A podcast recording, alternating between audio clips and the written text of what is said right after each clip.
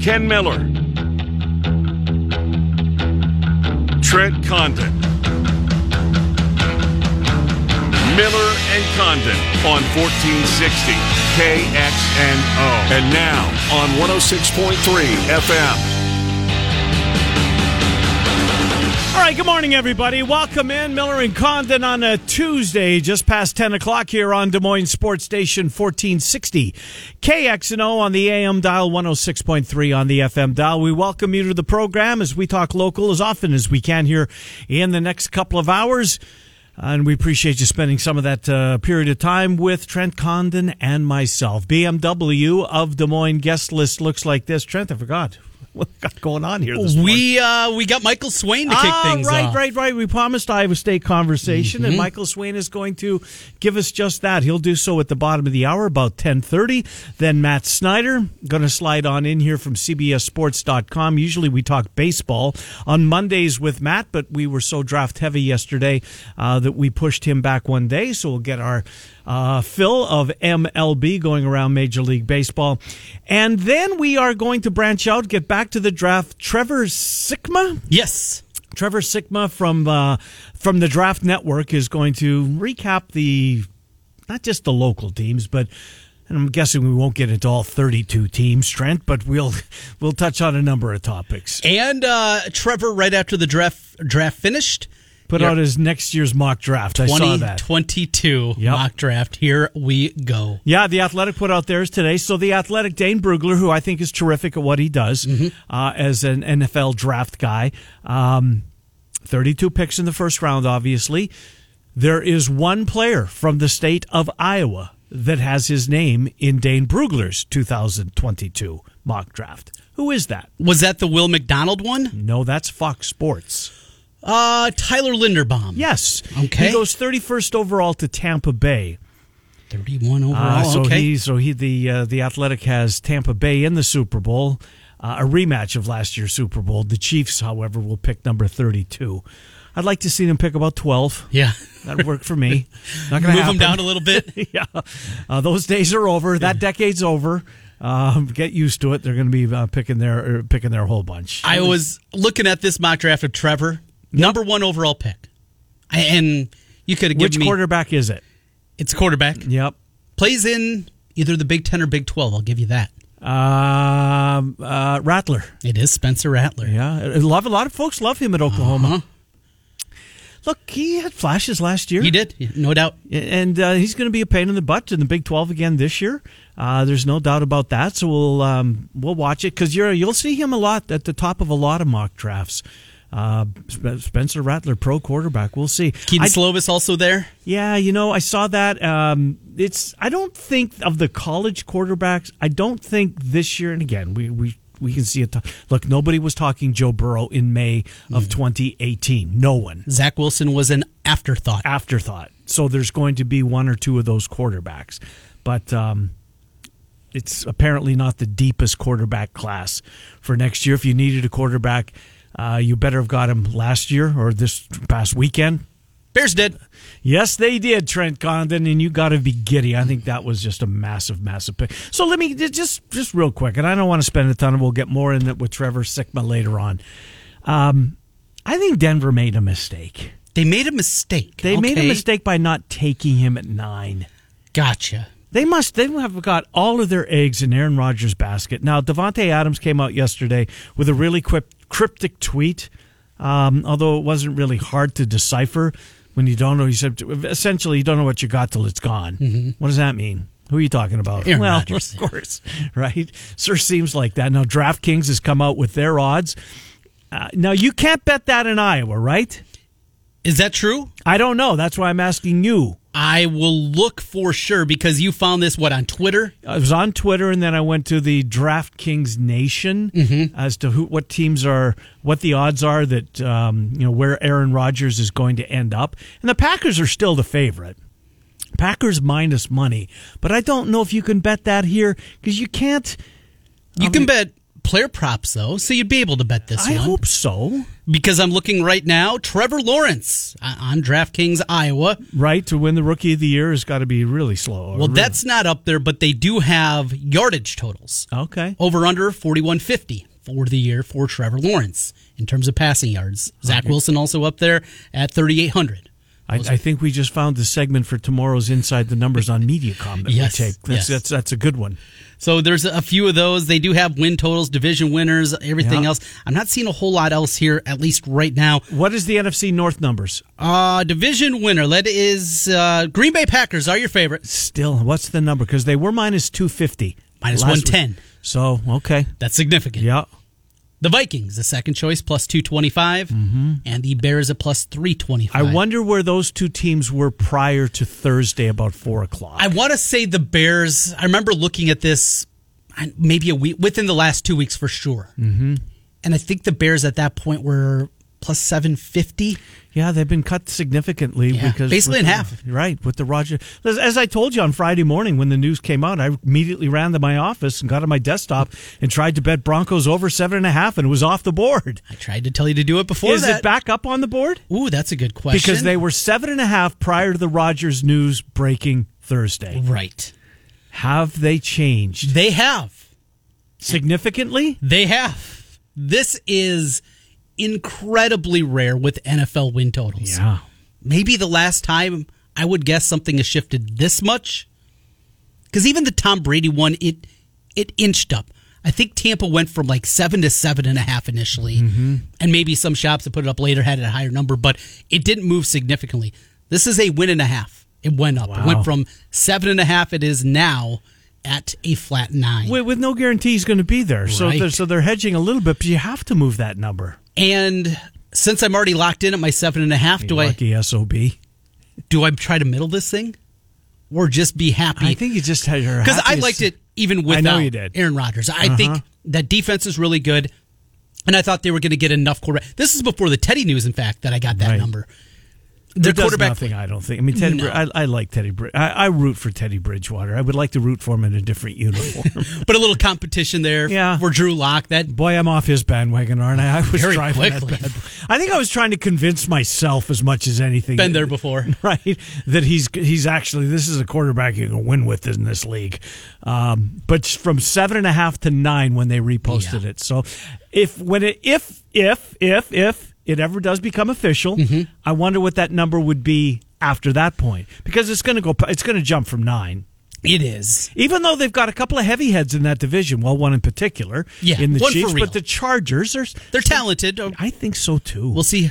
Coaching staff, you don't know. No, no, but I, I, I, it can't be any worse than last year. And look at all the the ways that the Chargers found to essentially give games away. Isn't that the conversation the Chargers the last I don't know quarter a long- century? yeah, it's a good point. It, it Good feels point. like they're boy. They have a lot of Yeah, talent. Good point. but they find ways to lose games. They find ways to Uh-huh. lose playoff games. Nate Kaeding. I mean, they they've had a lot of those moments. In the in the in the rain, in Yes. the slop. Yeah, it's too bad because he had some opportunities in his career to Mm-hmm. make some big kicks, and they were in clement weather uh, most of the time, at least the ones I can remember. Uh, but st- still had a hell of a career. Yes, man. he did. He was had a hell of a career. So the Packers are minus 20 125, Broncos are 2 to 1, Raiders 5 to 1, Saints 9 to 1. Uh, where are your Dolphins? Because you threw that out last week. 14 to 1 on the Dolphins. In between there, the uh, Panthers at 10.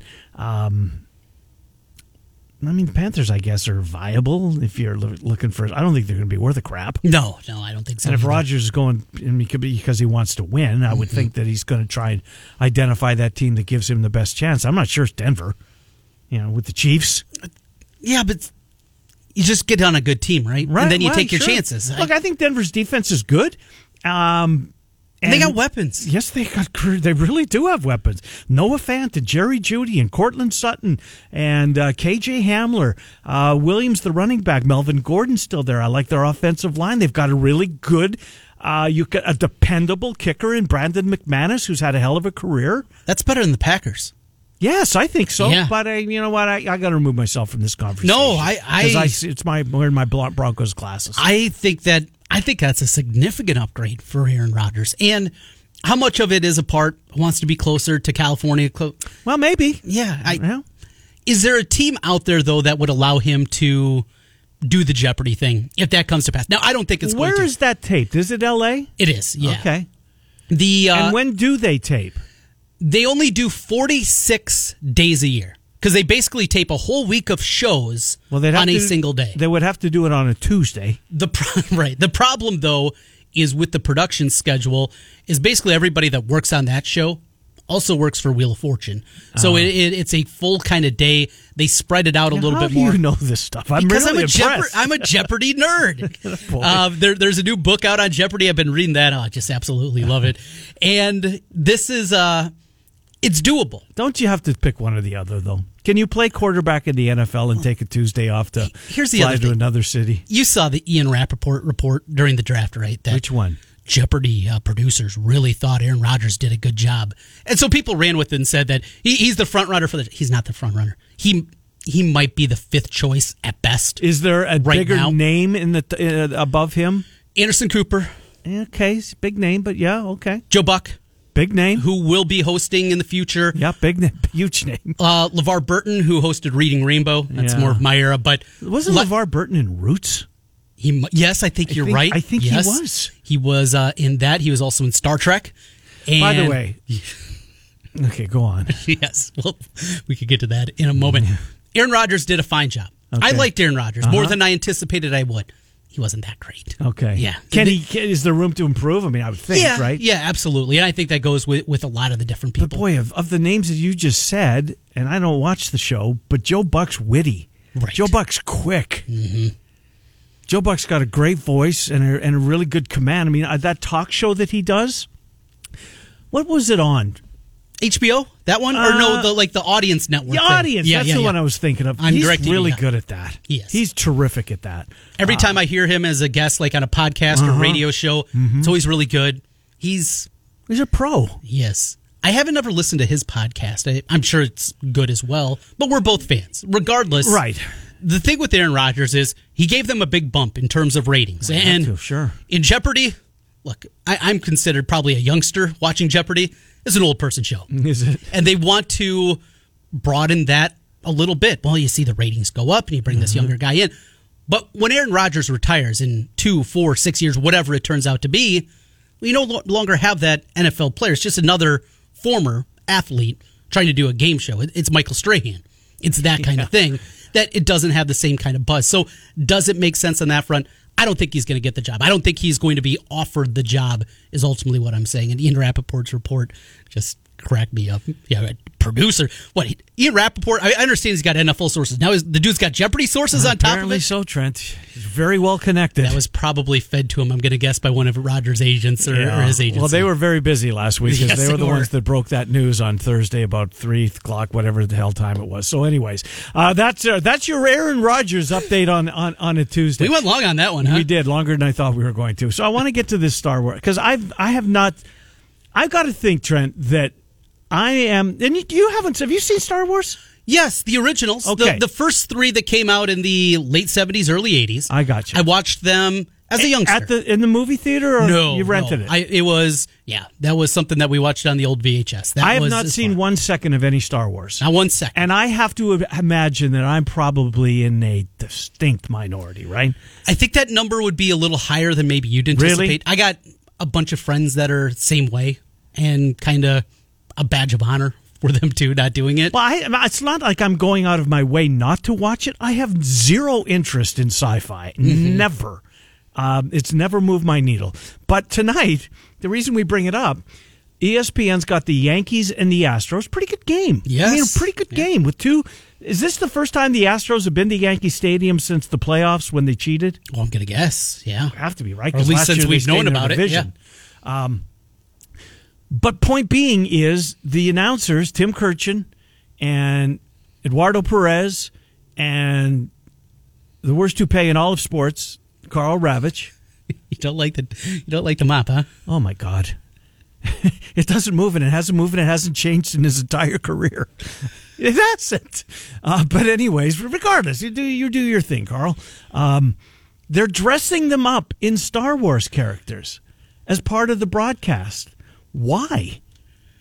It's May the 4th. Well, uh, so I guess I don't know what that means. Well, the term is may the force be with you. Okay. And that turned into May the May 4th, the 4th be with you.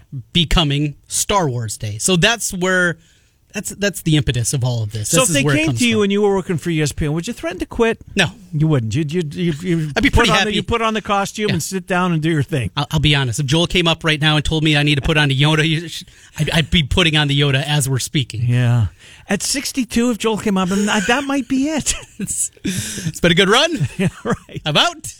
Oh. Drive home safely. I guess. Anyways, so that uh, you you you can look forward to that um, if you're if you're so inclined to watch that part of the game here tonight. I, I'm not into it. I do want to say this before we get to Michael Swain.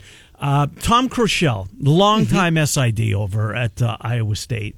Uh, is retiring, or maybe yesterday was his last day because there was a bunch of Twitter on Tom Kroeschell yesterday.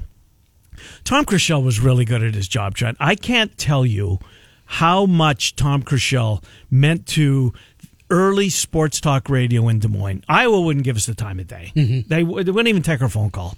Honest to God, wouldn't even. We couldn't even get through to Phil Haddy.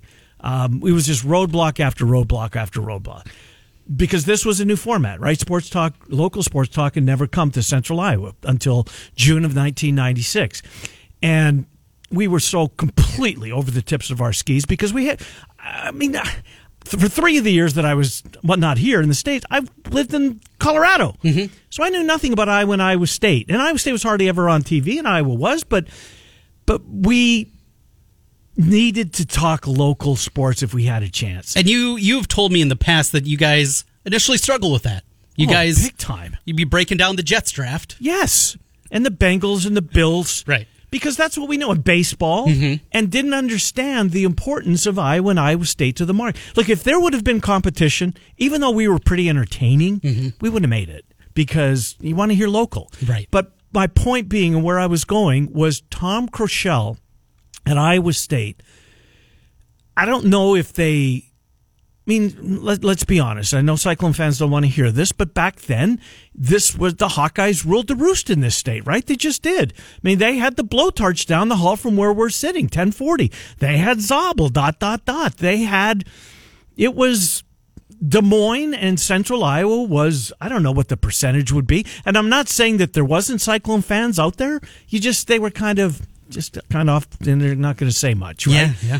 Um, until the billboards went up, and then Pollard made them realize, hey, you know what? We can be vocal. We can wear our colors.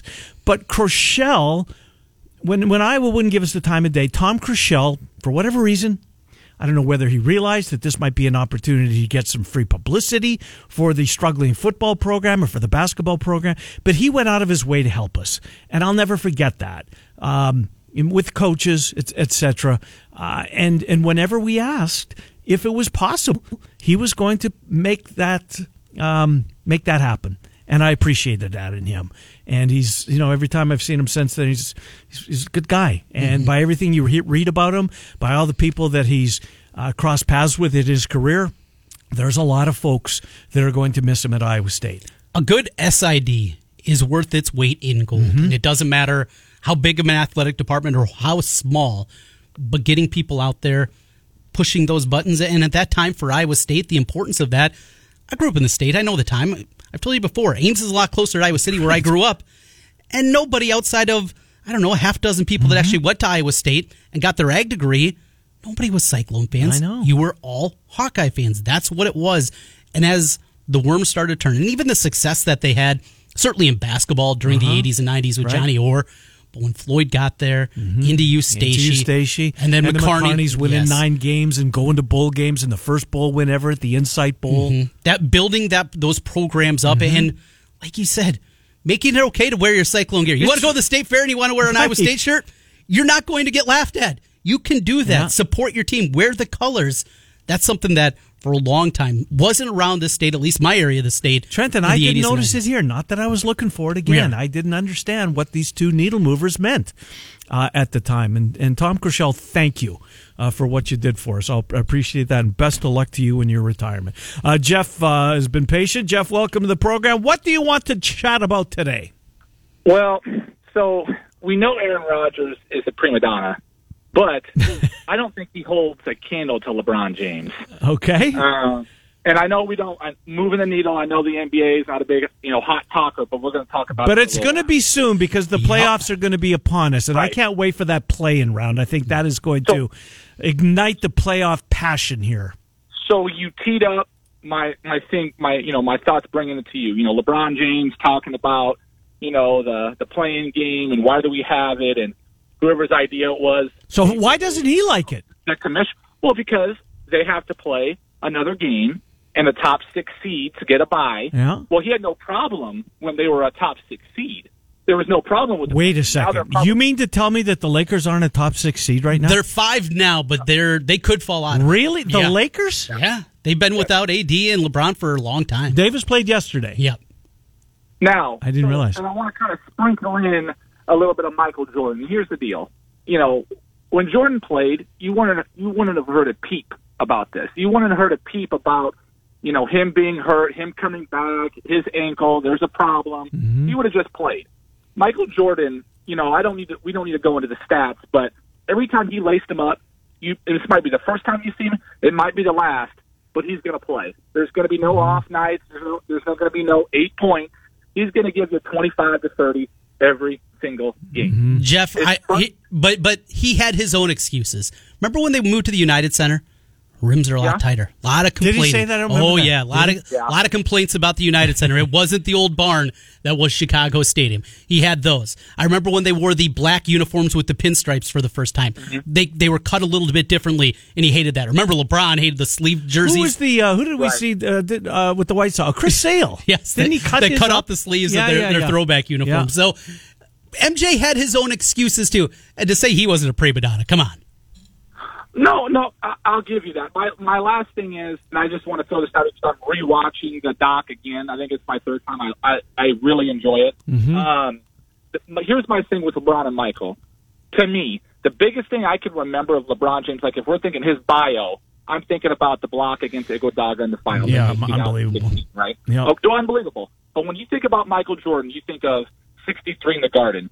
You think of the mm-hmm. shot on Ehlo. You think mm-hmm. of the shot against Russell. I mean, these are just things that the flu game in the NBA Finals. I mean, these are mm-hmm. four things that I just name dropped. And the best thing LeBron can hang his hat on is a block against Iguodala.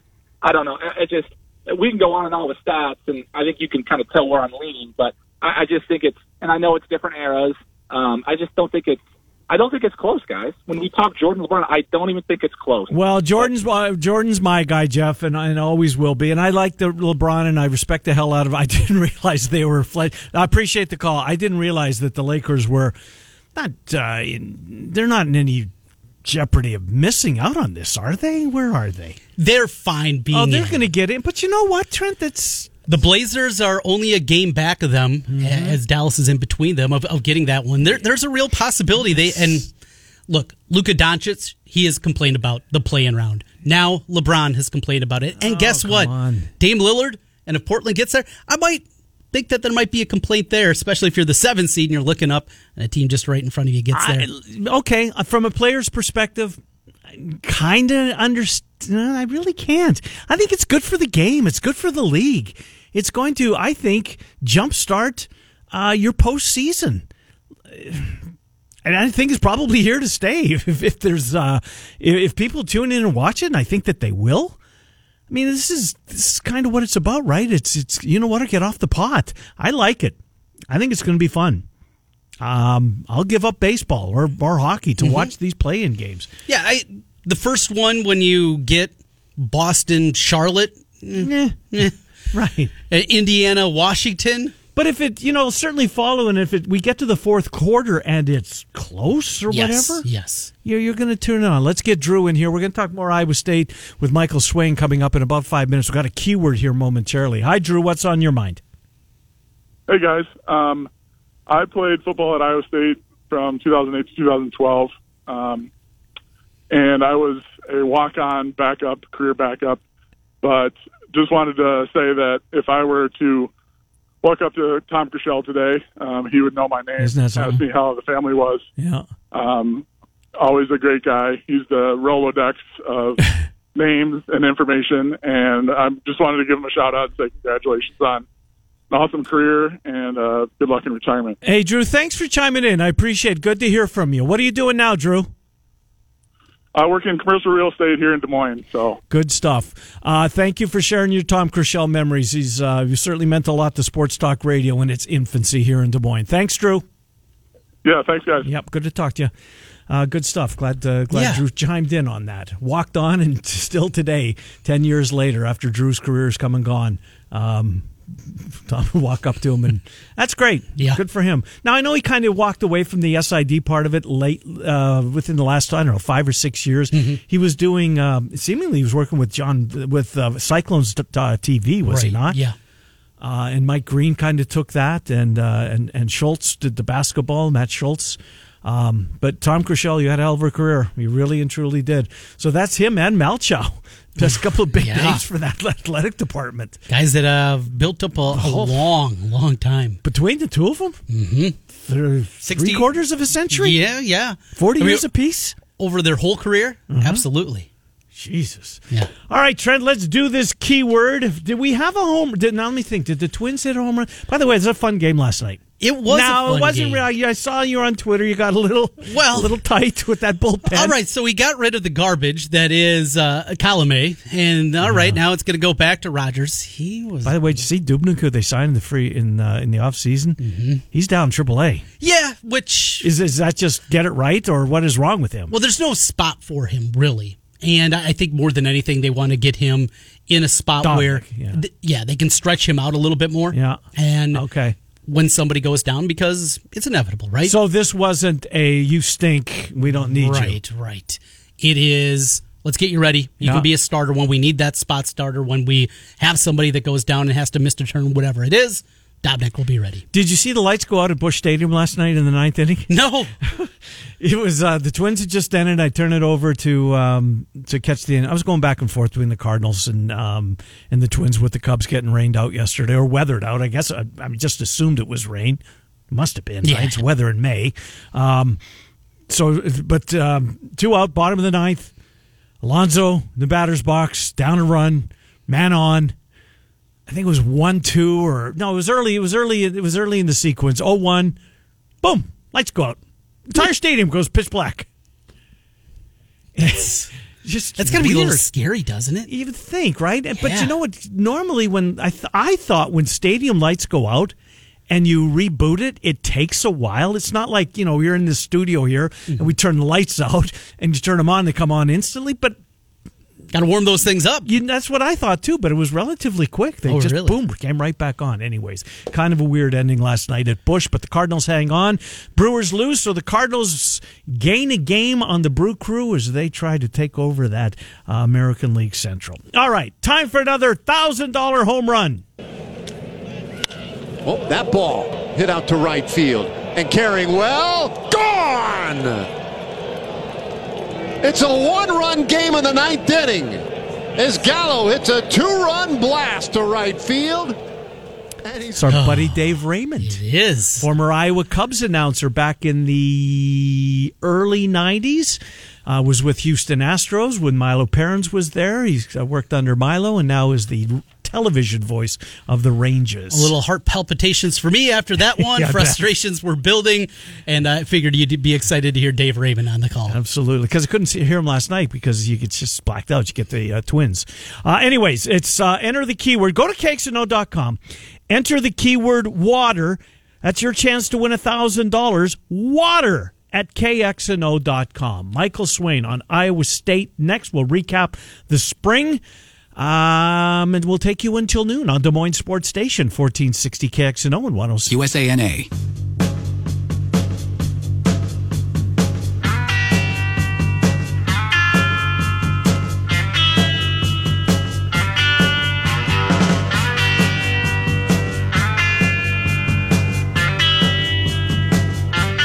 All right, Miller and Condon, 1035 Des Moines Sports Station, 1460 KXNO, 106.3 on the FM dial. We welcome you back as uh, we will take you right up until noon. Coming up in hour number two. Yes, we're going to take one more look at the NFL draft that was, take a look at the 2022 as well. That just seems weird. 2022 draft. These kids were born in 2001. Wasn't like 2000. Y2K just a couple of years ago? Feels that way. Doesn't it? Eh, a couple decades. That's all. Whoops. Uh, well, uh, prior to that, we're going to talk to Michael, uh, uh, Matt Snyder, rather. Matt Snyder from uh, uh, CBSSports.com. We do have a Michael right now. Michael Swain, 24 7 Sports, CycloneAlert.com. Always grateful when we uh, have Michael Swain on to talk Iowa State as we recap uh, what ha- transpired over the month of April with those spring practices, look ahead a little bit, uh, and do some basketball stuff as well. Michael, as always, thank you. Uh, we appreciate you coming on, Trent and Ken. I want to talk to you about uh, basketball to start, uh, if you if you would, uh, Michael. I saw a tweet this morning. Isaiah Brockington, guard from Penn State, who was a pretty good player uh, for the Nittany Lions, apparently has narrowed. He's transferring. He's narrowed his four choices down. Uh, Wake Forest, I believe Wake Forest, Iowa State are the two that I remember. Um, uh, Brockington and Iowa State. Is there anything there, Michael, that you've been able to uncover? Oh, definitely there is. There's there's interest from Iowa State's end of things. The other two teams that are kind of in his top four right now are Arkansas and BYU. Um, Iowa State's looking to add a, a veteran guard that can maybe help smooth out some of the roster process of getting some of maybe the younger guys acclimated. I mean, you think about Caleb Grill, Tristan Enaruna, um, you know, Gabe Kalscheur, someone that's more on the older side, but a lot of these transfers that they brought in are guys that had some sparing playing time at their previous schools and are looking to maybe take a step up in terms of the role. So by adding more of a veteran presence like a Isaiah Brockington, that could help maybe allow those guys to adapt to playing at the Big 12 level, to playing for TJ Otzelberger at Iowa State. But yeah, Iowa State's definitely in the running there. Um, I'm not necessarily certain he's going to end up at Iowa State, but they're definitely an option and they're definitely a player as well. Do you have any more insight? So after the new coach was announced at Penn State and entered the transfer portal, okay, you understand that. Then announces he's going back to Penn State, then re-entered the portal again. Hmm. Any idea what's behind that at all, Michael? Yeah, that was. I was kind of doing a little bit of research over the weekend and then into today as we kind of got a, a story published on that, and it seems like he wanted to test the NBA draft waters. And then when Micah Shrewsberry, the new head coach at Penn State, was hired, he decided to, or he entered the transfer portal when Shrewsberry was hired, decided to come back, you know, and said that he wanted to maybe run it back with Shrewsberry and some of the other guys at Penn State. But then, you know, what was it, April 22nd, I want to say, a, a month after he removed his name from the transfer portal, he decides to go back in.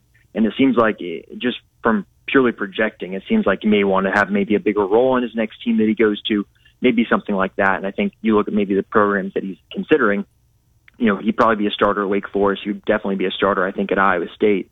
You look at Arkansas, that's a winning program, would probably have a mm-hmm. sizable role there. And then I'm not too familiar, honestly, with BYU's situation, but I would have to assume that's kind of their recruiting pitch as well. So I think it could be one of those things where this is someone that wants to have an NBA future and feels like for him to propel himself into that, he needs to have a big final year in college, which I'm not sure what the situation is like at Penn State, but maybe he felt like he wasn't going to be able to do that, and he may be able to at some of these other schools. Uh, before we get into uh, recapping spring football with you, of course, the, the news from over the weekend uh, related to the football program. Kene Nwangwu, uh, drafted in the fourth round. He'll stay close to Ames, as close as you can get to Ames in the NFL, and that's uh, Minneapolis with the Vikings. Kid who backed up uh, David Montgomery, backed up Breece Hall, uh, but really, I guess, had to open some eyes in pro days, but open some eyes and really, and Matt Campbell pointed this out two or three times last year was his big, maybe turning point in some games uh, that really jump started Iowa State and led them to victory uh, when it looked like maybe the the games weren't going to go their way. Baylor, in particular, being one of them. But Nwangwu in the fourth round. Uh, how much did the pro day and the running the four three one really uh, turn his draft um, upside down? Because there's a chance he might not even got drafted, and there he is in the fourth round. Oh, 100%. He's someone that you look at the NFL and a lot of it is projecting and having the athletic traits to be able to do, you know, and be able to perform at the NFL level. And by running that, you know, the, the 4-3-140 at the pro day and having a, a real overall, just a real spectacular performance at the pro day, that really, really helped. I mean, you can listen to some of the press conferences that the Vikings coaching staff had afterwards and it seems like they see him as more of like a long-term running back project, which is very different than I think the role that I imagined him having in the NFL, which was maybe as a, a special teams gunner, someone that has a role on special teams for years and years. But maybe isn't someone that's getting a ton of carries on a game to game basis, but it seems like just from listening to the Vikings coaching staff talk in hindsight, it sounds like that's kind of the role they have laid out for him. And you are right. He had some of the really big games this past year. You think about the Oklahoma kick return he had, which really flipped that game in Ames. Um, the run against West Virginia was so explosive, that touchdown run, like that really showcased, I think, his overall athleticism. And I think it's really cool for him too. I mean, you look at a lot of the mock drafts and, you know, obviously mock drafts when you get past maybe that second and third round are a little more just projecting in general. But a lot of the mock drafts had him going seventh round, maybe undrafted. And all of a sudden to have your name called fourth round and by a local team ish as well in Minnesota. I mean, that's got to be such a cool experience for him as well to not only hear your name called, but that high on you know, you work so much in the recruiting world, and it comes out every single year until it ends. And maybe it'll be next year. It'll happen sometime in the future. The first round drought for Iowa State, going back, what, 42 years, I believe it is now, throughout time. On the recruiting trail, is that still used? Do you, th- you think people use that as ammunition against Iowa State on the recruiting trail? I don't think so. Yeah. Um, I think you might be able to at some of maybe the higher levels. Like if you're thinking, for example, here, you could use Michigan State for an example. They just had their mm-hmm. draft streak snapped. They had guys drafted for like every draft of the modern era up until this year. That can be used as an anti-recruiting pitch against Michigan State. I don't know if you can go against Iowa State with that first round um, argument, just because there's so many programs that have that you know, I, I there are so many programs I bet in the Big 12 that haven't had a first round pick, you know, in a good long while. So I'm not sure if that could be used against Iowa State on the recruiting trail. Now I think you get more players drafted, and that certainly elevates you know the program in general to where maybe you can start to nitpick some of those things. But I think at this point in time, I'm not sure if that's necessarily something a ton of teams can use against Iowa State. Uh, so let's get into what we saw or what we didn't see, what we heard about, as they kind of kept it to themselves. Uh, spring football, I don't, I don't understand it, but that's the way they want to do it. So, anyways, um, Tariq Milton's a kid that that I'm anxious to see what kind of season he's going to have because he was injured last year, and there was talk, and I think it was pretty legitimate that whatever he had and the surgery that went along with it, that he was not expected to be back uh, at points last year. It was kind of a surprise when he got back, and he was never, you know, the Tariq Milton prior to whatever the injury was. What what did you hear about his spring, uh, and what uh, what what are they counting on him to be uh, this year?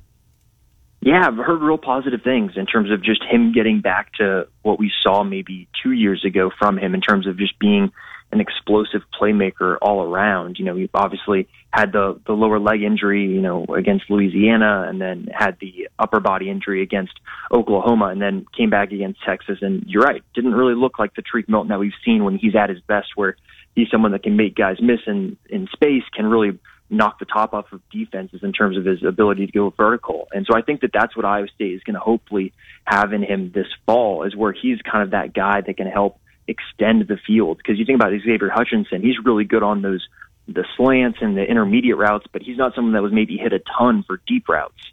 You know, Joe Scates is someone that was hit for some deep routes, but maybe the consistency wasn't there for him to be playing, you know, a ton of snaps. So I think you're looking at Tariq Milton maybe being the key for this offense to take that next step. Just because you look at last year, you obviously had the run game. You had Brock Purdy real efficient for a good portion of the year where, you know, he had a really high completion percentage. But then you're really looking at kind of the, the deep passing game being the one area that Iowa State really struggled in last year. And if you are going to talk about a college football playoff contender, you need to be able to have drives be four plays and have a 50 yard touchdown, for example, be at one of those plays. So I think Tariq Milton's someone that could definitely bring that for Iowa State. Just based on everything I've heard, it seems like he's really getting back to 100% to where he can really do that. You know, one thing you still see with Brock Purdy is those times where footwork gets a little sloppy, the inconsistencies. What you've heard about what he's done to develop. We know he's an excellent college quarterback, but speaking of taking the next step, Brock Purdy taking that final step. Yeah, definitely. And that's something that we talked to his quarterbacks coach, Joel Gordon, about was kind of the areas that he needs to improve in. And he mentioned the consistency as one of them, and that Brock is really focused in on trying to be a, a very consistent player. Because you're right, you look at some of the times last year, like the Big 12 title game is such a good encapsulation of Brock Purdy as a quarterback. He makes some really good throws, but mm-hmm. there were the two interceptions you think about in the first half, especially, are just like, ah, man, like. Uh, if we could just have that play back, you know, you think about how the game game could be different. But then you look in the second half, he's basically lights out. It was just awesome. And so I think for Brock Purdy, it's going to be about maybe finding more of that consistency where in that second half of the Big 12 title game instead of having maybe the erraticness that you've seen at times. And I think that comes back to fundamentals. I think it comes back to him being more confident in himself in terms of just being back there and the decisions that he's going to make and also having confidence in other guys. I think that was something maybe early on last year that, you know, Brock Purdy only got to throw with Xavier Hutchinson, I think 10 days before the Louisiana game. So I think early on last year, you maybe saw a quarterback that wasn't necessarily the most comfortable with all the wide receivers that he had. And now having a full spring, a full off season, and another year under the offense to where maybe he can be more comfortable, which will allow him to be more confident and subsequently more consistent. So let's go to the two that are, are behind Brock Purdy. And we saw that when there was a, a, need for a backup quarterback last, last year, it was Hunter Dekkers who got the call. Uh, did Bouman, uh, what, what, kind of spring did he have? I'm assuming he went through it. Uh, and there wasn't an injury there. So what about the battle to be, you know, Purdy's backup? Is Dekkers still clearly the guy? Did Bouman close the gap? What have you heard there? Yeah, I think they're taking an approach of just see who wins the job in fall camp. It sounds like I think both played well in the spring, but again, it's kind of going to come down to who is playing better at the time when you get to fall camp and when you get to those first few games of the season, because that was some of the things that maybe didn't allow Hunter Dekkers and Bouman to get more playing time last year was the fact that you only had one non-conference game. You had the Louisiana game, which was uh, didn't go Iowa State's way to say the least. So you didn't really have a ton of opportunities for them to get on the field. So I think going into the fall, it's going to be for Bouman, you know, continuing to develop, and for Dekkers trying to build on what you did last year and what you showed on the field because he looked pretty good when he was on the field for the few snaps that he was. Granted, it was kind of in those garbage time situations where you know maybe the whole starting defense isn't out there for the other team. But uh, I'll be really interested to see kind of this fall who's the one that ends up actually winning the job because you look at the the schedule Iowa State has, especially early in the season there could be some games where there's could be significant snaps for whoever that backup quarterback is. No doubt. And with it, speaking of the early portion of the schedule, Iowa State under Campbell mm. has not got off to very good starts. Last year against Louisiana, still has not beat Iowa in his tenure. Triple overtime the year before that. Yeah, UNI has uh, given them battles early on in the season. Has there been anything done or anything they've tried to do at the very least to help this spring get off to a better start come August and September? Yeah, it was interesting. I think Joel Gordon talked about that a little bit when we got to talk to him. Was just in terms of trying to find that consistency to where you can hit the ground running. And it, I thought he had an interesting answer where he said basically that they've gone back over and looked at maybe the preparation that they had in the lead up to the season, and then kind of what went wrong in those first games, and trying to identify if there were any themes. Now uh, in a coach fashion, he didn't necessarily give us the answers to the questions that he was kind of saying, but um, it does sound like they are well aware that a fast start is very important for this season, just in terms of competing for a Big 12 title, competing for the college football playoff, you have to hit the ground running. You can't all of a sudden, you know, drop a game to in one of the first three games, you know, whether it be UNI, Iowa, or you know UNLV, because then all of a sudden you're really your college football playoff chances are really almost gone entirely. So it is important for them to do that, and it does sound like I think the coaches are very aware that that's been an issue in the past, and they're really trying to correct it. Uh, Michael, last thing for you, for me, anyways. Uh, when when you think back over the opportunities to talk to position coaches or coordinators, or to Campbell himself, was there a couple of names that you know you didn't expect to hear? I mean, we, you know they're going to hear from Bro Breece Hall and and the starters, etc. But a couple of backups or maybe red shirts from last year whose names kept coming up in the conversations uh, throughout spring practice.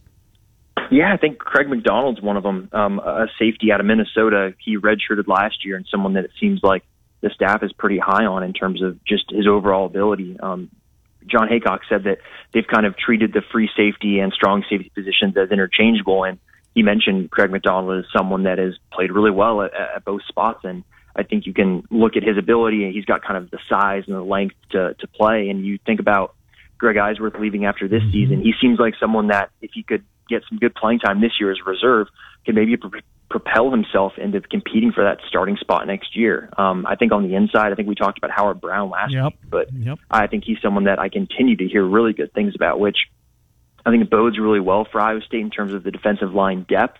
Not only this year, but just long term in general. You know, being able to have a freshman that could potentially come in and contribute in some way or another is always a big deal. But it's also big just for the long term future of that position group in general. You know, to pair him with Isaiah Lee is a big deal. Um, and then on offense, I think Jaylin Noel is someone that uh, I've heard really good things about in terms of his ability as a kick returner, his ability as wide receiver.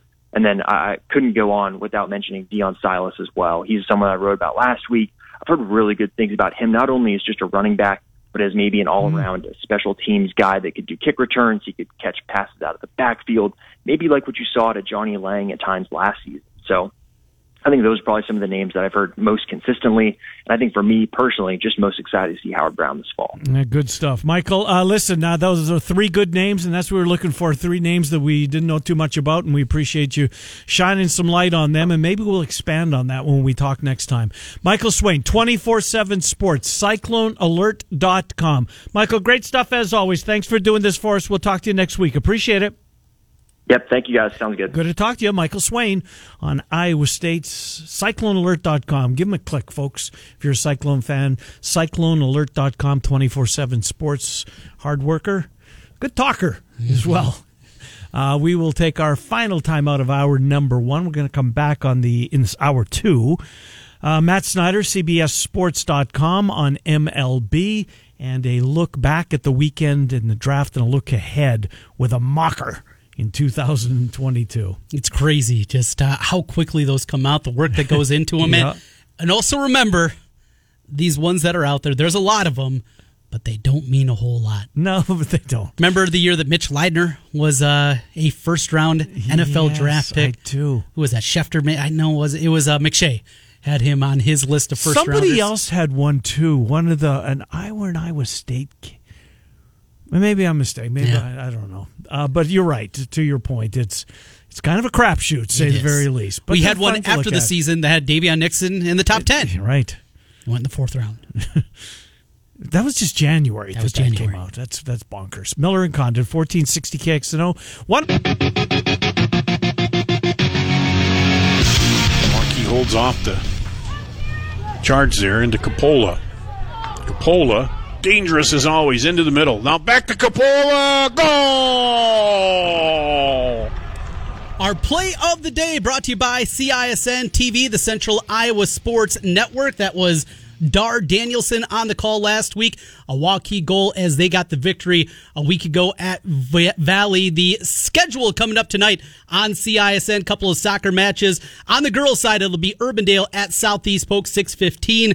The opener there on the boys' side, Dowling will be in Waukee 730. And then Friday night, more boys soccer. East at Centennial at 7:30. Also Lincoln at Southeast Polk. All CISN TV free streaming on YouTube and on their website CISN.tv. So Tarpey's doing soccer. You guys, that's pretty good. Good yes, for them. Yes, yeah. The, they will have the uh, call for the girls' state tournament the opening couple of rounds there down at county. So soccer right into baseball and softball, and I'm continuing to work through that opening schedule here as we are just now weeks away. Saw the softball girls started practice yesterday. Did they really?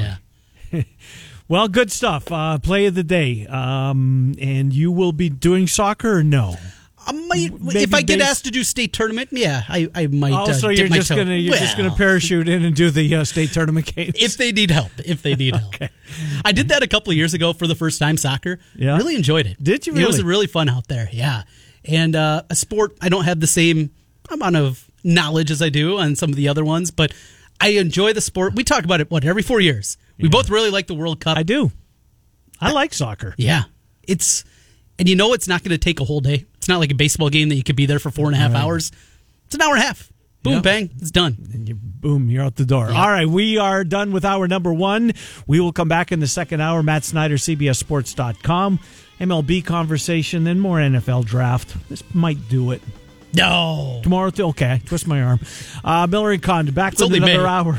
it's only May. On Des Moines Sports Station, 1460 KXNO and 106.3 FM.